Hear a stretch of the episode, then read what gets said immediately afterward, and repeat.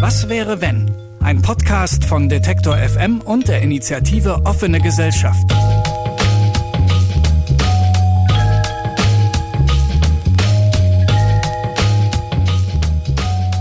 Hallo und herzlich willkommen zu Was wäre wenn? Ich bin Sarah Steinert und in diesem Podcast diskutiere ich mit Redakteuren des Online-Magazins www.mac.de regelmäßig eine utopische, aber irgendwie doch auch realistische Zukunftsvision. Denn das, was auf den ersten Blick vielleicht noch etwas gewagt erscheint, das wirkt dann bei genauerem Hinsinn oft gar nicht mehr so unerreichbar. Alle zwei Wochen veröffentlichen die Kolleginnen und Kollegen vom www-mac.de eine neue Was wäre wenn Frage und laden verschiedene Experten, Betroffene und Denker dazu ein, Antworten auf diese Frage zu suchen. Im Podcast besprechen wir das Ganze dann und spinnen die Fragestellung weiter. Immer wieder kommen auch spannende Gäste dazu, wie auch in dieser Folge. In der wollen wir uns mit dem zweitkleinsten Kontinent der Erde beschäftigen, dem ja gerne vorgeworfen wird, sich als Nabel der Welt und als Wiege vieler zivilisatorischer Errungenschaften zu betrachten. Für die Politikwissenschaftlerin und Professorin für Europapolitik Ulrike Gero ist Europa ein Sehnsuchtsort, den es gar nicht gibt. Eine kolossale Anstrengung, die immer nur dann funktioniert hat, wenn es nicht mehr anders ging.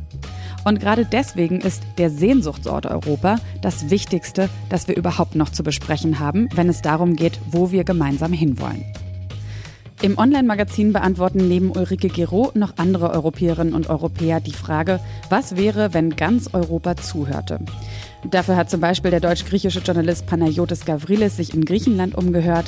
André Wilkens, einer der Mitgründer der offenen Gesellschaft, beschäftigt sich mit der Idee einer europäischen Öffentlichkeit.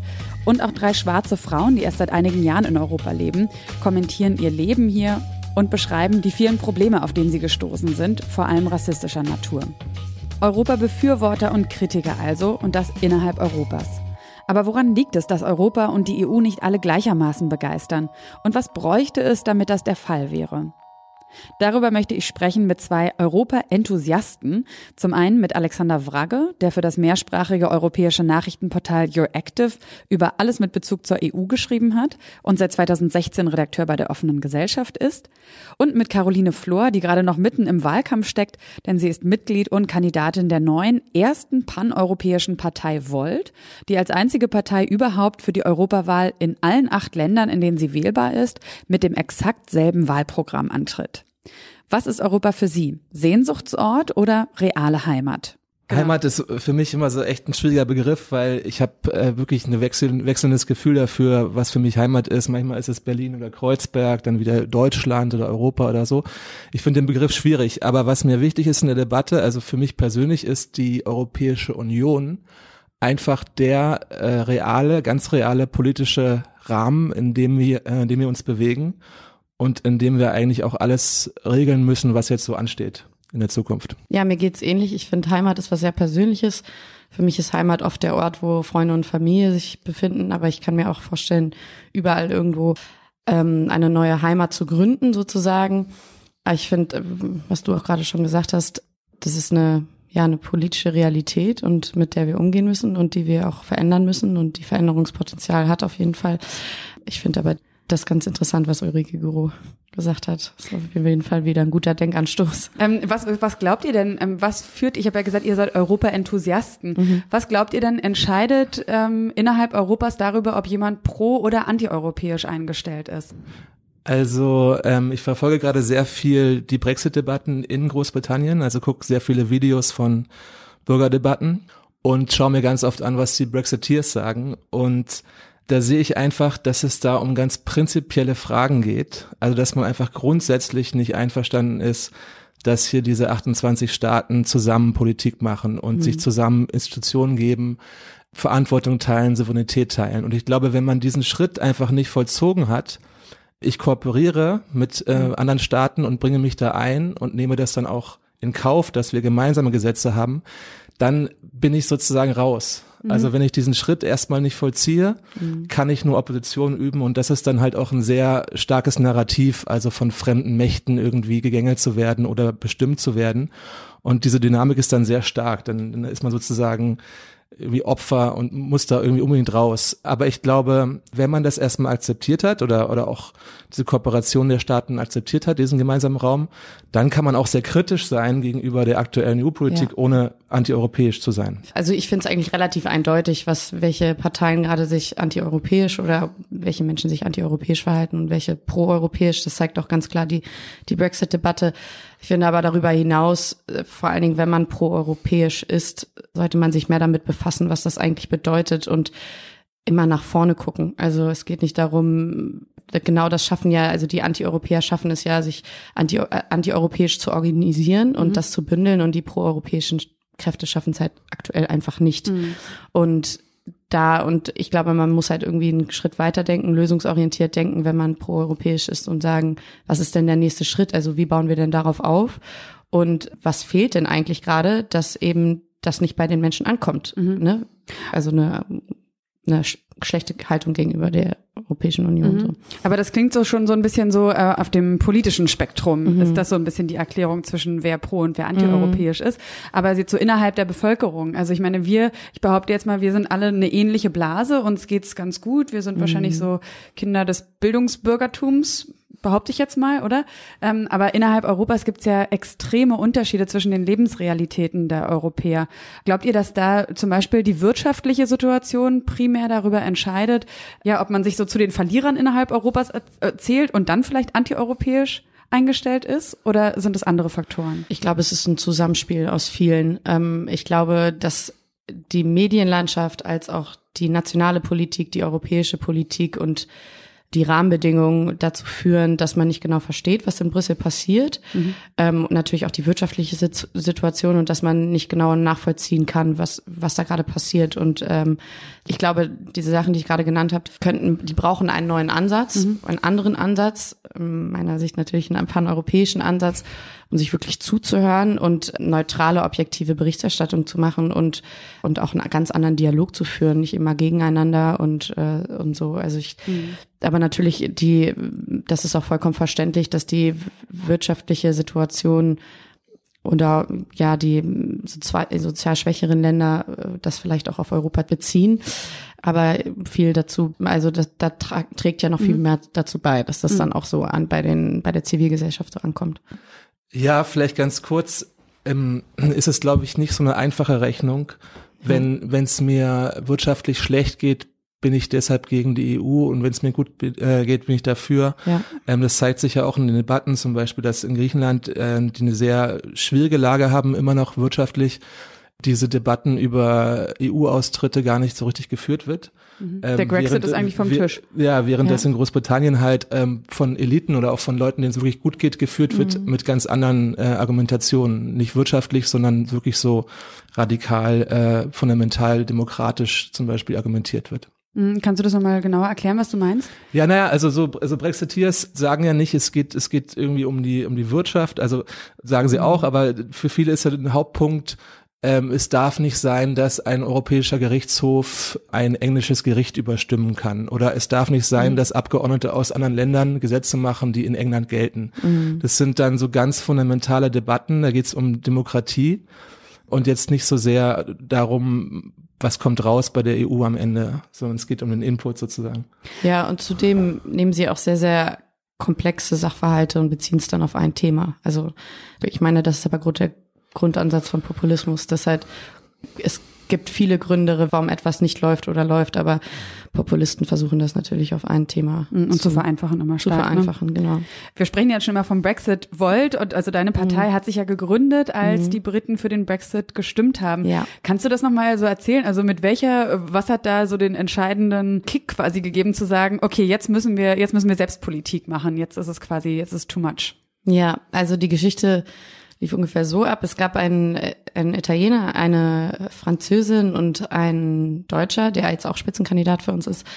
Die haben sich während des Studiums kennengelernt und für viele junge Menschen, auch für mich, war der Brexit ein Schock.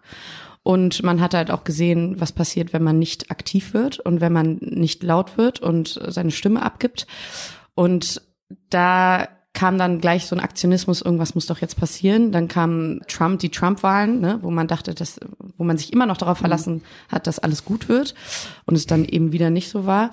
Und die drei haben sich dann zusammengesetzt und haben gesagt, irgendwas, äh, also vor allen Dingen auch der Italiener, der, ähm, wo die italienische Politik ja auch gerade eine ganz schlimme Wendung eingenommen hat. Und die drei haben sich zusammengesetzt und haben gesagt, wir müssen was machen. Mhm. Und wir brauchen einen neuen Ansatz. Und dann aus vielen Gesprächen, auch mit Freunden und dann auch gleich schon in einer größeren Gruppe kam halt diese Idee von einem paneuropäischen Ansatz. Und als ich davon gehört habe, war ich natürlich so, fiel es mir wie Schuppen von den Augen so, ja, na klar, das macht mhm. so viel Sinn. Und äh, in, innerhalb von kürzester Zeit sind dann ganz viele Leute dazugekommen und gegründet haben wir uns dann offiziell am 29. März 2017, also als es als äh, Artikel 50 getriggert wurde, symbolisch natürlich auch um ein Zeichen zu setzen als Reaktion darauf. Äh, wir machen jetzt was und wir wollen positive Politik machen, mhm. konstruktiv und in eine ganz neue Richtung. Und ähm, glaubst du, dass zum Beispiel, also euer, äh, die, eben diese Besonderheit, dass man euch wählen kann in, in acht Ländern mit genau dem gleichen Parteiprogramm, mhm. das ist ja auch eigentlich eine Forderung, die im Parlament auch schon immer mal ähm, so kursiert ist, oder ich glaube immer wieder diskutiert wird und auch zum Beispiel von Martin Schulz eigentlich stark befürwortet ja. wurde, dass man eben nicht nur äh, die nationalen Politiker wählen kann, die dann ins Parlament geschickt werden, sondern dass man wirklich Europapolitiker wählen mhm. kann. Glaubt ihr, ähm, dass die Wahlbeteiligung, die ja jetzt in den letzten Jahren sukzessive zurückgegangen ist, genau sowas auch wieder nach oben reißen könnte und mehr Leute auch begeistern könnte, darüber zu entscheiden, wer eben ins EU-Parlament gewählt wird, wenn die Leute wirklich, wie ihr das jetzt zum Beispiel macht, sichtbarer werden? Ja, auf jeden Fall. Also ich glaube, dass generell die Wahlbeteiligung hochgehen wird aus unterschiedlichen Gründen. Man sieht junge Bewe also wir sind ja Bewegung und Partei. Mhm. Das ist uns auch wahnsinnig wichtig, diese Struktur beizubehalten und wirklich, dass einzige Menschen aus der Zivilgesellschaft halt sich beteiligen, aktiv werden und was machen. Und da sind wir auch nicht die einzigen. Also Pulse of Europe gibt es ja auch schon sehr, sehr lange. Dann gibt es aber auch andere Bewegungen, zum Beispiel Fridays for Future, was den Klima betrifft, die halt jetzt aktiv werden und sagen, es muss jetzt was passieren. Jetzt ist der Wendepunkt, sonst mhm wir dürfen uns nicht darauf verlassen, dass alles gut wird und wir dürfen nicht den gleichen Fehler machen wie bei Brexit oder Trump. Und äh, ich bin da sehr zuversichtlich, dass die Wahlbeteiligung hochgeht.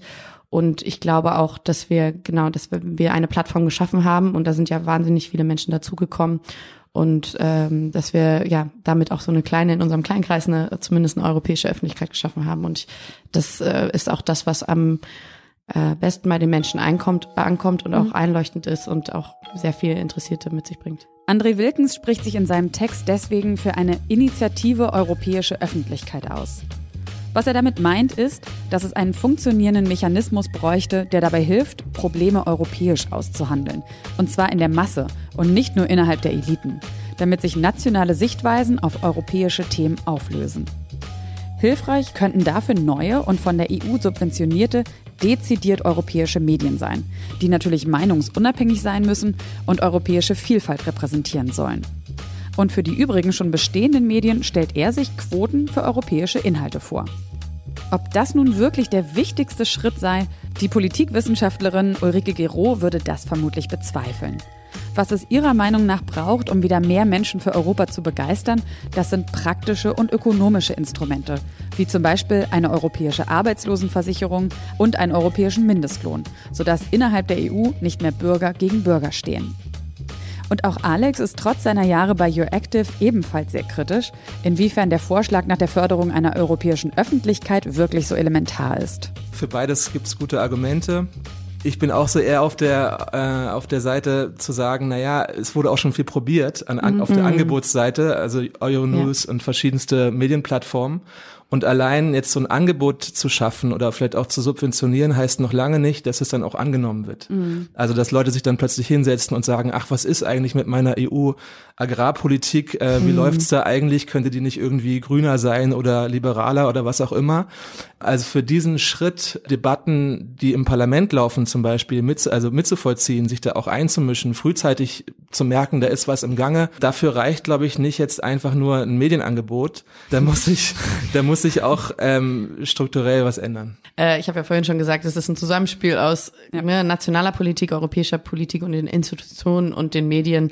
Und ich bin da voll bei dir. Es wurde schon wahnsinnig viel gemacht, aber es, Menschen nutzen es nicht oder es wird nicht darauf reagiert oder mhm. das Angebot ist nicht gut genug oder es ist trotzdem noch unverständlich. Ich glaube, dass die europäische Politik ja auf jeden Fall Strukturveränderung braucht. Das fängt mit dem Parlament an, also mit den wirklichen Institutionen.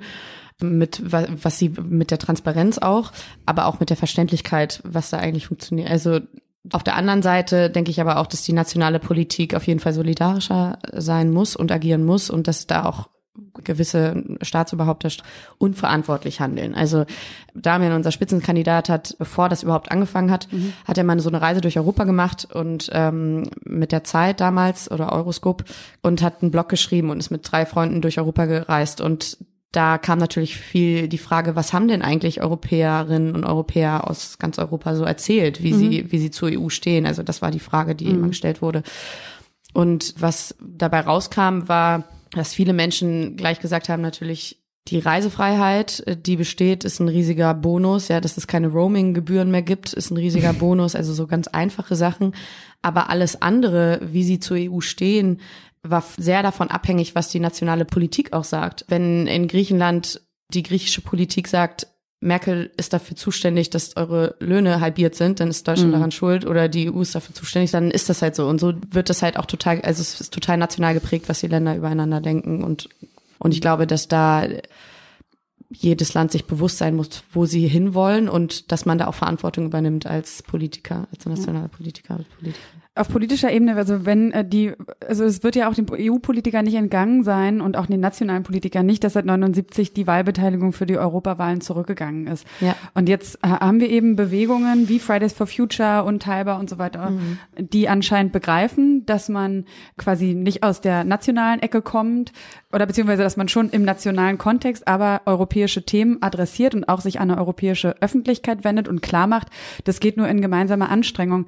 Was ich mich frage, ist, warum warum die Politik, also ist das wirklich ein Versäumnis, dass man zu spät verstanden hat, dass man die Leute stärker für Europa wirklich begeistern muss und auch aktiv eine europäische Öffentlichkeit schaffen muss und vielleicht auch eine Gemeinschaft mehr also versuchen muss zu gestalten, mhm. die tatsächlich irgendwo einheitlicher ist und sich deswegen auch mehr als Gemeinschaft versteht? Oder wirken da innerhalb der Politik, also welche Kräfte wirken dagegen? Ich glaube, es ist ein Versäumnis, ja, aber ich glaube auch, dass ganz bewusst die nationale Agenda in Europa geführt wird. Also wir haben keine Euro wirkliche europäische Parteienlandschaft oder europäische Politik, sondern wir haben nationale po Politik in Europa.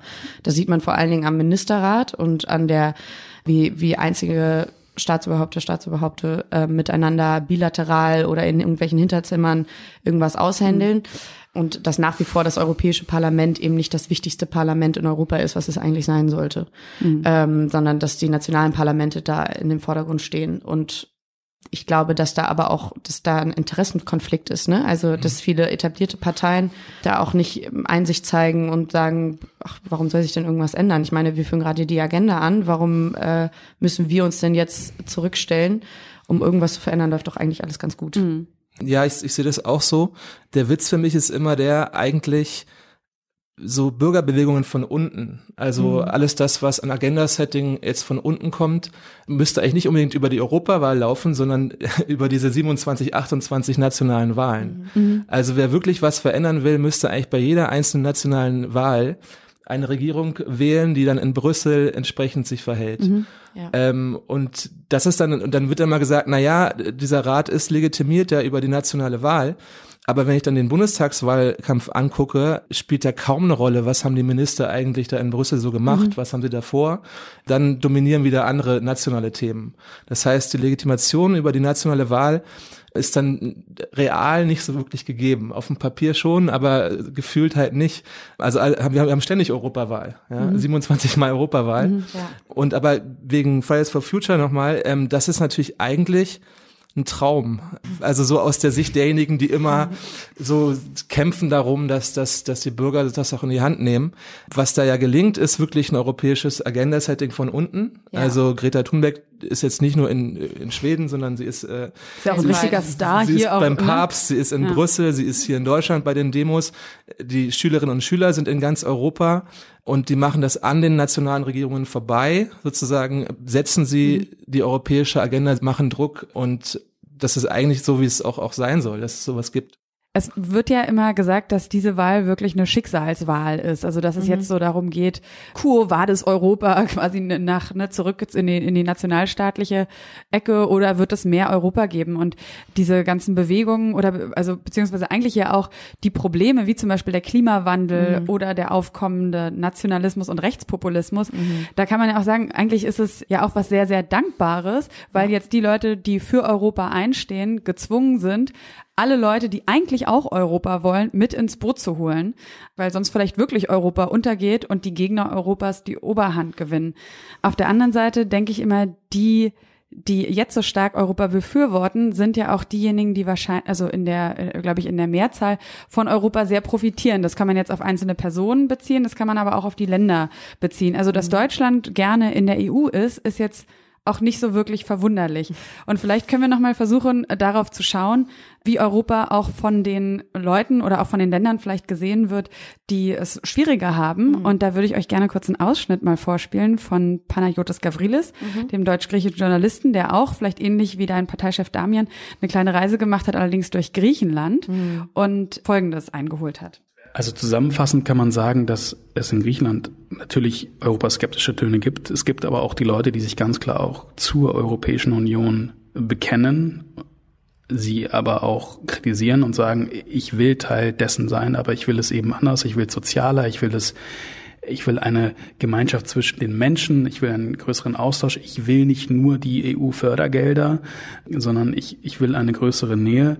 Und ich glaube, das darf man, vielleicht muss man das auch ein Stück weit anerkennen, dass trotz dieser ganzen Krise, trotz dieser Situation, in der sich Griechenland immer noch befindet, die Leute doch eher pro-europäisch eingestellt sind. Ähm, das darf man nicht vergessen. Das wäre möglicherweise in anderen Ländern wäre das oder ist es eben halt auch anders gekommen. Also die ganze Griechenland-Debatte habe ich damals noch als, als Redakteur bei ähm, Your Active hautnah miterlebt. Und die war natürlich großteils auch entsetzlich. Also die, ja. hm. die Komplexität dieser Euro-Krise war enorm. Und die Reduktion dieser Komplexität, die Vereinfachung war grotesk. Mhm. Also hin zu diesem Zerrbild, die, die faulen Griechen hier und die, die sparsamen oder fleißigen Deutschen dort. Das war so Hanebüchen, wie dann, wie dann diese Debatte geführt wurde.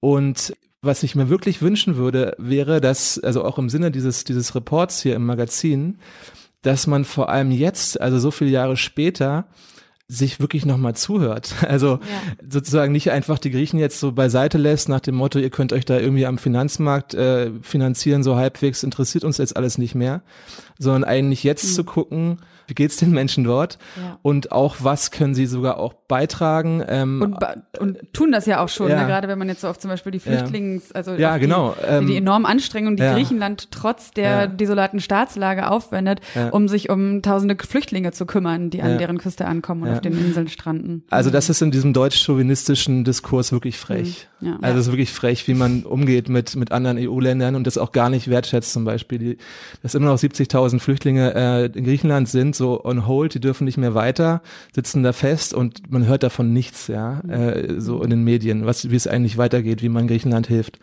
Und unabhängig davon auch, äh, wir sind natürlich dafür, dass alle Länder gleich behandelt werden, aber wenn man sich machtpolitisch mal die Europäische Union anguckt, dann hat Deutschland eine ganz, ganz wichtige Rolle da und es ist verantwortungslos, wie wir damals damit umgegangen sind und war für mich eigentlich vor dem Brexit noch der Wendepunkt, wo mhm. ich gesagt habe, hier läuft grundsätzlich was schief, wie wir übereinander reden und wie wir uns überhaupt nicht zuhören und was für eine Berichterstattung es gibt, was nationale Politiker übereinander sagen und über die anderen Ländern und Kulturen, also wirklich auf ganz ekelhafte Art und Weise, wenn ich das so sagen mhm. kann, übereinander berichten und mhm. ähm, pauschalisieren. Und das, ja, fand ich, war für mich auch so der, der absolute Wendepunkt.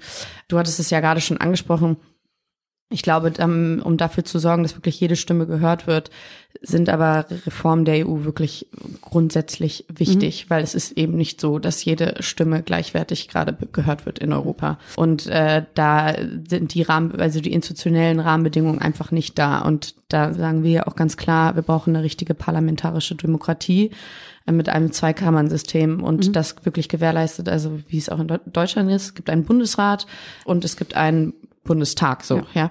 Und das halte ich für essentiell wichtig und das macht das Ganze auch transparenter und verständlicher, was dort eigentlich passiert und was dort umgesetzt wird und mhm. dementsprechend auch das es setzt auch das Europäische Parlament oder die EU insgesamt auf ein ganz anderes Level. Ja, das ist dann die wichtigste Regierung, nicht die nationale. So. Neben den Strukturreformen gibt es aus Sicht der drei Frauen, die die Autorin Asal Dadan für die aktuelle Ausgabe interviewt hat, aber auch noch etwas ganz anderes, dem sich ein heutiges, ein modernes Europa stellen müsste, um seine Probleme zu lösen. So fordert Anna Dushime eine Auseinandersetzung mit der Kolonialgeschichte. Denn Europa und weiße Menschen profitieren bis heute von den Verbrechen, die gegen schwarze Menschen und People of Color begangen wurden. Es ist also grausam und einfach falsch zu behaupten, dass die Dinge vorbei sind und heute nicht mehr zählen. Aber solange Europa sich weigert, sein Vermächtnis der Unterdrückung, die Folgen des Kolonialismus und des Postkolonialismus angemessen aufzuarbeiten, wird es kaum möglich sein, Europa als moralisches Vorbild und Motor des Fortschritts zu sehen. Und was denken Alex und Caro darüber? Wie viel passiert bereits in diese Richtung, vor allem auch in der politischen Arena? Ich finde es total interessant und das ist auch das, was ich am anderen Ende der Welt, ich arbeite viel in Kenia, habe da eine kleine Fairtrade-Firma und muss mich vor allen Dingen tagtäglich dann natürlich mit dem Postkolonialismus und unserer Haltung auch in der Entwicklungszusammenarbeit auseinandersetzen, bin ja auch super kritisch. Ich finde, dass, dass die Europäische Union ein Friedensprojekt ist, finde ich immer noch legitim. Also mhm. es ist einfach so. Dass, ich meine, wir haben uns gegründet aus dem, aus dem Grund, weil wir uns jahrelang bekriegt haben. Das ist jetzt nicht auf die Welt bezogen, sondern intern, also auf, ne, auf das Interne.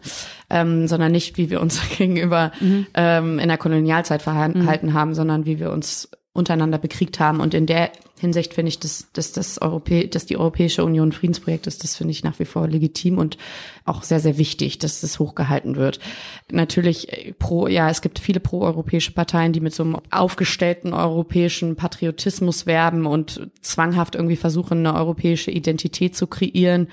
Das mhm. halte ich für überhaupt nicht weiß nicht, ob Aber, das so essentiell ja. ist, weil ich glaube, die, und ich finde es auch falsch. Also ganz ehrlich, ich finde es nicht gut. Ich mhm. glaube, dass ähm, Identität was sehr Interessantes ist, aber auch etwas, was sehr lange braucht und nicht so einfach ist und für jeden was anderes. Und was man natürlich auf je, also eine gesunde, offene Identität würde der Europäischen Union auf jeden Fall nicht schaden. Aber ich neige stark, stark dazu, dass man nicht auf so einen europäischen Patriotismus und mhm. Europe First beharrt. Und das ist auch interessant, wie ähm, viele Menschen das versuchen zu benutzen, um irgendwie zwanghaft europäische Einheit zu fördern. Mhm. Aber ich glaube, die tatsächliche Identität von Europa ist in Vielfalt geeint und das äh, ist mhm. auch in, in seiner Grundform eine offene Identität. Selbst wenn man jetzt, ja. abgesehen von den proeuropäischen Parteien, die mhm. jetzt vielleicht das genaue Gegenstück machen, aber selbst mhm. die, die nicht so hart die europäische Überlegenheit und äh, also nicht quasi die ganze Zeit Europa Lob behudeln. Mhm. Äh, diese Auseinandersetzung mit der Vergangenheit oder dem, was man auch anrichtet, auch ja. wirtschaftlich die Ausbeutung. Also ich weiß nicht, findet das bei euch statt in, innerhalb ja, der Partei? Ja. Und das findet ja auch, das finde ich ganz interessant. Also aber auch im Wahlkampf? Ist das auch Wahlkampfthema für euch? Ja, also wir befassen uns viel natürlich auch vor allen Dingen, was Außenpolitik angeht und äh, Handlungspolitik viel mit dem Thema, wie verhalten wir uns überhaupt und vor allen Dingen auch was äh, Flüchtlingsströme und Migrationsströme angeht. Mhm. Äh, ich finde es auch nicht gut, wenn man Europa als irgendwie Moralapostel für die restliche Welt darstellt. Da stimme ich ihr vollkommen zu und es wird viel zu oft gemacht und dass man äh, mit gutem Beispiel vorangeht, das ist wichtig. Aber dass wir irgendwem überlegen sind äh, und dass es da nicht genug kritische Auseinandersetzung gibt, das ist mhm. auf jeden Fall, das ist offensichtlich. Also das ist, es gibt ja auch sowas wie Eurocentrism und ja. äh, damit habe ich mich tatsächlich ja. viel im Studium beschäftigt. Also, auch. also wie ich das so wahrnehme, ist die Diskussion an der Uni ist da. Also äh, ja. es gibt inzwischen wirklich so viele viel, Studienfächer. Es gibt wahnsinnig, also junge Studentinnen und Studenten, die sehr viel wissen über die Kolonialgeschichte und ähm, sich damit beschäftigen. Äh, so im Mainstream ist es, glaube ich, noch nicht so angekommen. Also ich selber bin auch noch so ziemlich eurozentristisch aufgewachsen, wenn ich so an meine äh, Schulbücher denke oder an Comics wie Tim und Struppi. Ihr habt immer Tim und Struppi geliebt und wenn ich jetzt diese Comics aufschlage, mhm. wie sozusagen Nicht-Europäer dargestellt werden, bei äh, Tim und Struppi in, in Kongo zum Beispiel, das ist einfach mhm. so purer Rassismus aber das wurde, also meiner Kindheit, also meiner Jugend ist noch nicht so wirklich äh, zum Thema gemacht oder verarbeitet. Äh, ich glaube aber schon, dass das auch für den Mainstream, äh, für die große Debatte wichtig ist, darüber nachzudenken, weil man kann auch dann wieder viel für die Zukunft dann daraus ziehen. Man hat auch wieder einen Grund, warum hat man diese europäische ähm, Grundrechtecharta, warum ist, äh, sind Menschenrechte wichtig, warum ist auch Asylrecht wichtig. Ähm, ja. Das kann man auch nochmal aus der eigenen leidvollen äh, Tätergeschichte äh, herleiten. Ja, es ist ja die gleiche Auseinandersetzung besteht ja auch in Deutschland und mit der mit der deutschen Geschichte und es war für mich in der Schulzeit immer wahnsinnig prägend und hat sich dann, als ich dann nach Kenia kam, hat sich so dieses Gespräch, was ich mit meiner eigenen Identität irgendwie verbunden habe und versucht mit einem, mit mir selbst zu haben, das hat sich dann darüber übertragen, als ich viel äh, in Kenia war und dann vor allen Dingen auch einen Studiengang studiert habe, der sich viel mit diesem Thema, mhm. mit diesem Eurozentrismus äh, befasst hat und da sehr kritisch war. Es mhm. muss auf jeden Fall weiter gefördert werden und mehr in den Vordergrund gestellt werden. Aber hat es, sage ich mal, deine deine ähm, deine Befürwortung von Europa eher gestärkt oder hat es die auch vielleicht mal kurz ins Wanken gebracht? Also da gab es vielleicht gab es einfach glaube, Momente, wo du auch dachtest so, puh, wenn wir mal ganz ehrlich sind, ich bin vielleicht ey, man, man ist mit so einer geschönten Vorstellung von Europa vielleicht lange durchs Leben gegangen und wenn man dann aber mal Europa verlässt, dann ähm, hört man eben auch andere Stimmen, erlebt ja. auch andere Lebensweisen. Das ist ja auch was. Also das äh, wird ja auch in dem Interview mit von Asal Dada mit den drei Frauen so deutlich, dass diese diese diese Arroganz so ein bisschen, dass wir innerhalb Europas oft denken, so unser Lebensstil, so ist das doch richtig und wir leisten Entwicklungshilfe und wir helfen doch Leuten, mhm. aber immer nach unseren Überzeugungen Überzeugung, mhm. ja quasi Dinge gut zu machen, äh, die Wirtschaft zu fördern und so weiter. Aber zwei von denen zumindest sind auch Mütter und die beschreiben, wie schwierig das, also wie einsam man als Mutter in Europa ja. ist. Vielleicht auch als schwarze Frau, die Mutter ja. ist. Es ist eine ganz spezielle Form auch von Zusammenleben, die wir jetzt hier in Deutschland oder in vielen europäischen Ländern wählen ähm, und die gewisse Dinge mit sich bringt und die ja aber vielleicht anders überhaupt nicht schlechter sein muss. Und irgendwie laufen wir ja schon, auch wenn wir in die USA gucken, immer mit diesem, wir machen es hier schon richtig Blick durch die Welt. Gab es da so Momente, wo du auch dich dabei ertappt hast, dass sich dieser Blick vielleicht verändert hat? Ja, auf jeden Fall. Also ich bin da sehr selbstkritisch mit mir selbst, vor allen Dingen, weil ich in Kenia viel tätig bin und mich da sowieso die ganze Zeit mit auseinandersetze, auch in der Branche, in der ich arbeite, wo ich vor allen Dingen solche Stimmen sehr, sehr viel höre. Aber man muss sich trotz dessen die Frage stellen, schließt das jetzt aus, dass ich jetzt pro-europäisch bin? Weil die Alternative ist für mich gerade vor allen Dingen jetzt bei dieser Wahl auch Stillstand oder der Rückzug zum Nationalstaat. Und die proeuropäischen Kräfte müssen sich auf jeden Fall mit dem Thema auseinandersetzen.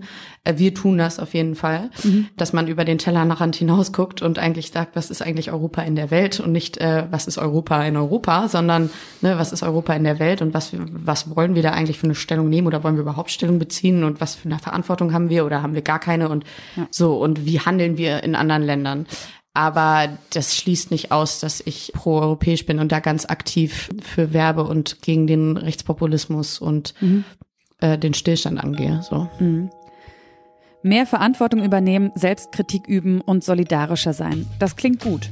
Aber was würde das bedeuten innerhalb der EU? Würde das nicht auch heißen, dass sich Machtgefüge verschieben und dass die, die vom Ist-Zustand aktuell am stärksten profitieren, sich in Zukunft mit weitaus weniger zufrieden geben müssten? Nimmt man zum Beispiel die Idee eines europäischen Mindestlohns. In Deutschland liege der dann, gemessen an der Wirtschaftsleistung, bei über 12 Euro.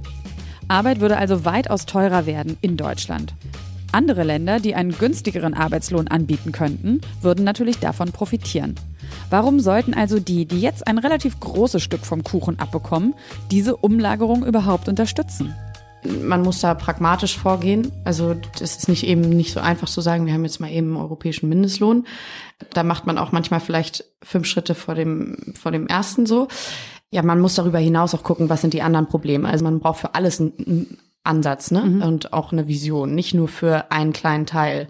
Also nicht nur für eine Sozialunion, sondern auch ne, Klima, Industrie, Gewerkschaften, äh, Zukunft der Arbeit. Ja, fühlt ihr euch dem gewachsen als noch so junge Partei auch?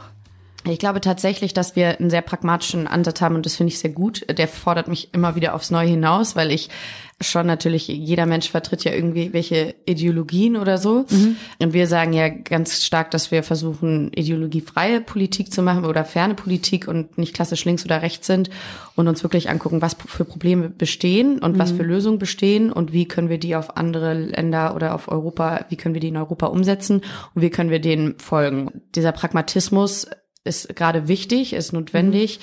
Ähm, aber trotzdem, der Prag das hört sich gut an, Pragmatismus ja, finde ich, ja. aber Pragmatismus, also das würden sich wahrscheinlich auch andere äh, Parteien so auf die Fahne schreiben, dass sie pragmatisch sind. Also am Ende, glaube ich, ist es ja dann trotzdem auch so ein, so ein Interessenskonflikt zwischen, mhm. was wir ja schon auch gesagt haben, zwischen den nationalen Interessen und europäischen Interessen. Also das würde mich so interessieren, wie ihr quasi als Partei das irgendwie auflösen wollt oder dazu beitragen wollt, dass die nationalen Interessen nicht immer so stark in den Vordergrund gerückt werden. Ja, also ich glaube, da hat sich jeder, jede Volterin und jeder Volter genau diese Frage gestellt, okay, die Alternative zum proeuropäisch sein ist antieuropäisch. Das bedeutet tatsächlich Stillstand oder der Rückzug zum Nationalstaat.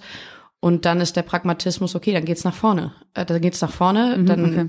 brauchen wir EU-Reformen und das, da müssen wir als erstes ansetzen.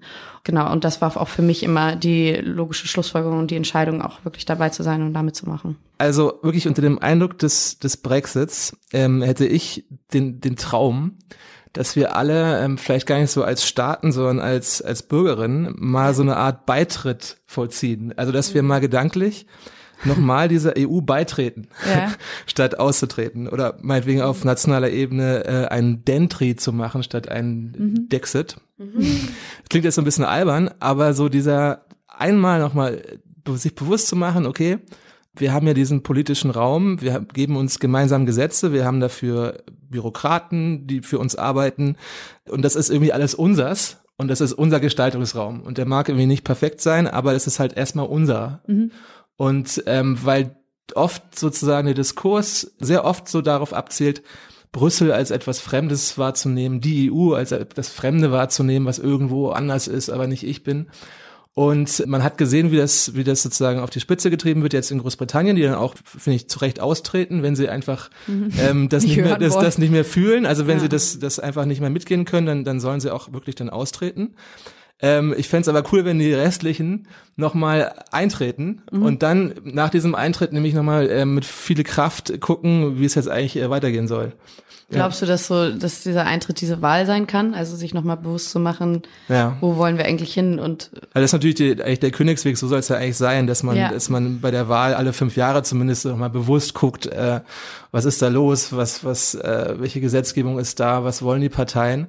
Ähm, jetzt ist es leider eher so eine Art Abwehrschlacht geworden, Rechtspopulismus verhindern. Mhm. Ähm, das ist jetzt ein bisschen, mobilisiert zwar viel, aber das mhm. ist ja auch nicht mein Traum von der Zukunft. Also mhm. schöner wäre es eigentlich, wenn es darum geht, machen wir eine grüne oder eine liberale Landwirtschaftspolitik oder machen wir diese Finanzmarktpolitik oder eine andere. Ja. Das wäre eigentlich die Debatten, die wir führen sollten. Das, da sind wir jetzt noch lange nicht, ähm, sondern sind jetzt bei solchen Metadebatten, ja. Ja.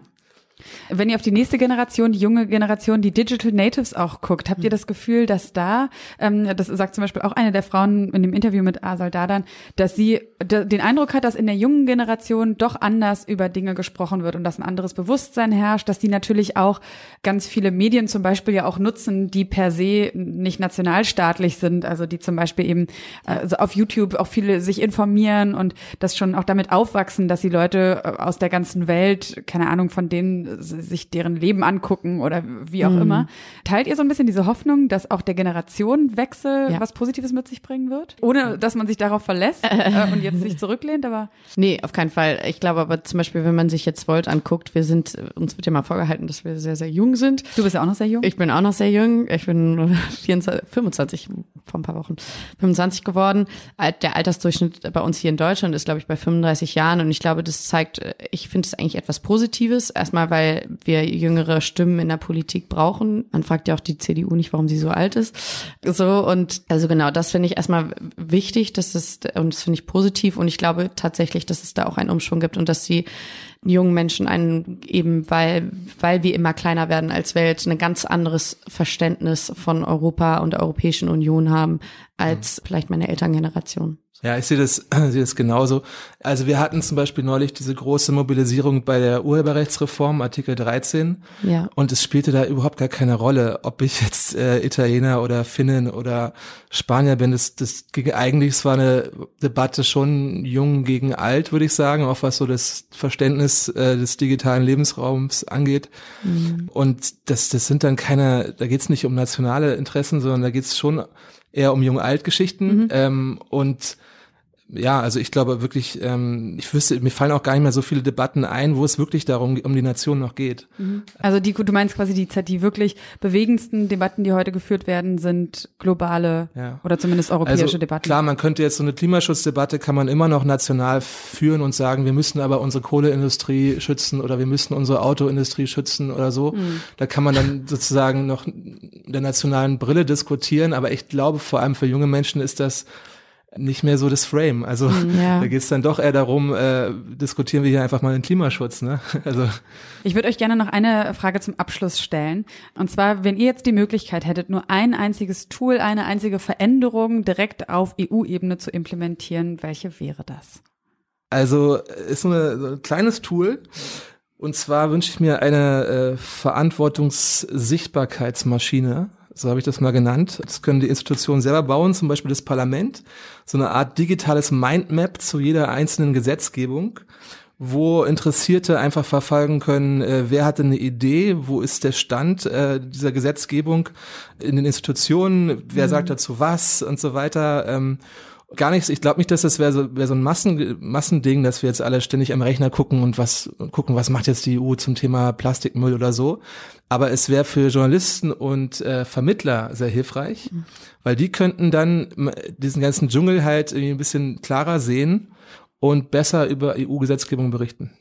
Also wenn ich jetzt im Parlament sitzen würde, dann wäre für mich tatsächlich, was du, was du vorhin angesprochen hast, dass man wirklich eine Union der Bürgerinnen und Bürger macht und das, was in Brüssel und Straßburg passiert, den Menschen näher bringt. Ich glaube, da ist der erste Schritt tatsächlich, dass das Parlament, was du wählst als Bürgerinnen und Bürger, dass das Gesetze vorschlagen kann dass es überhaupt nachvollziehbar ist und verständlich ist, was da passiert und was da wer umsetzt und dass man sich da einfach wirklich vertreten fühlt. Mhm.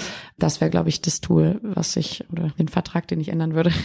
Ja, ich denke, wir sind uns wahrscheinlich alle drei einig, dass wir ganz gespannt auf die Europawahlen jetzt schauen und auch darüber hinaus weiter Europa im Blick behalten und vielleicht uns wirklich auch selber äh, jeder in seinem Umfeld mit seinen Möglichkeiten mhm. schaut, möchte er dieses Europa und wenn ja, was kann er für dieses Europa oder diese EU tun? Ich danke ja. euch ganz herzlich, dass ihr da wart. Vielen Dank, Caro. Caro. Vielen Dank, Alex. Dankeschön. Danke dir.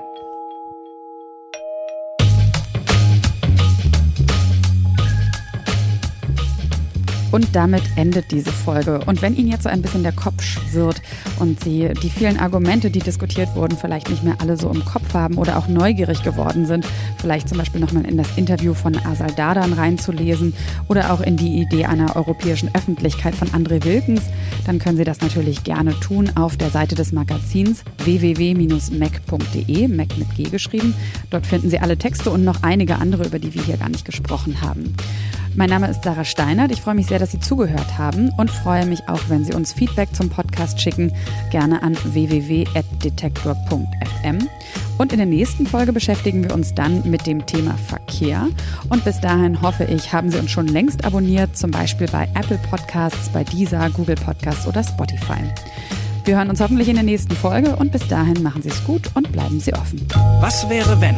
Ein Podcast von Detektor FM und der Initiative Offene Gesellschaft.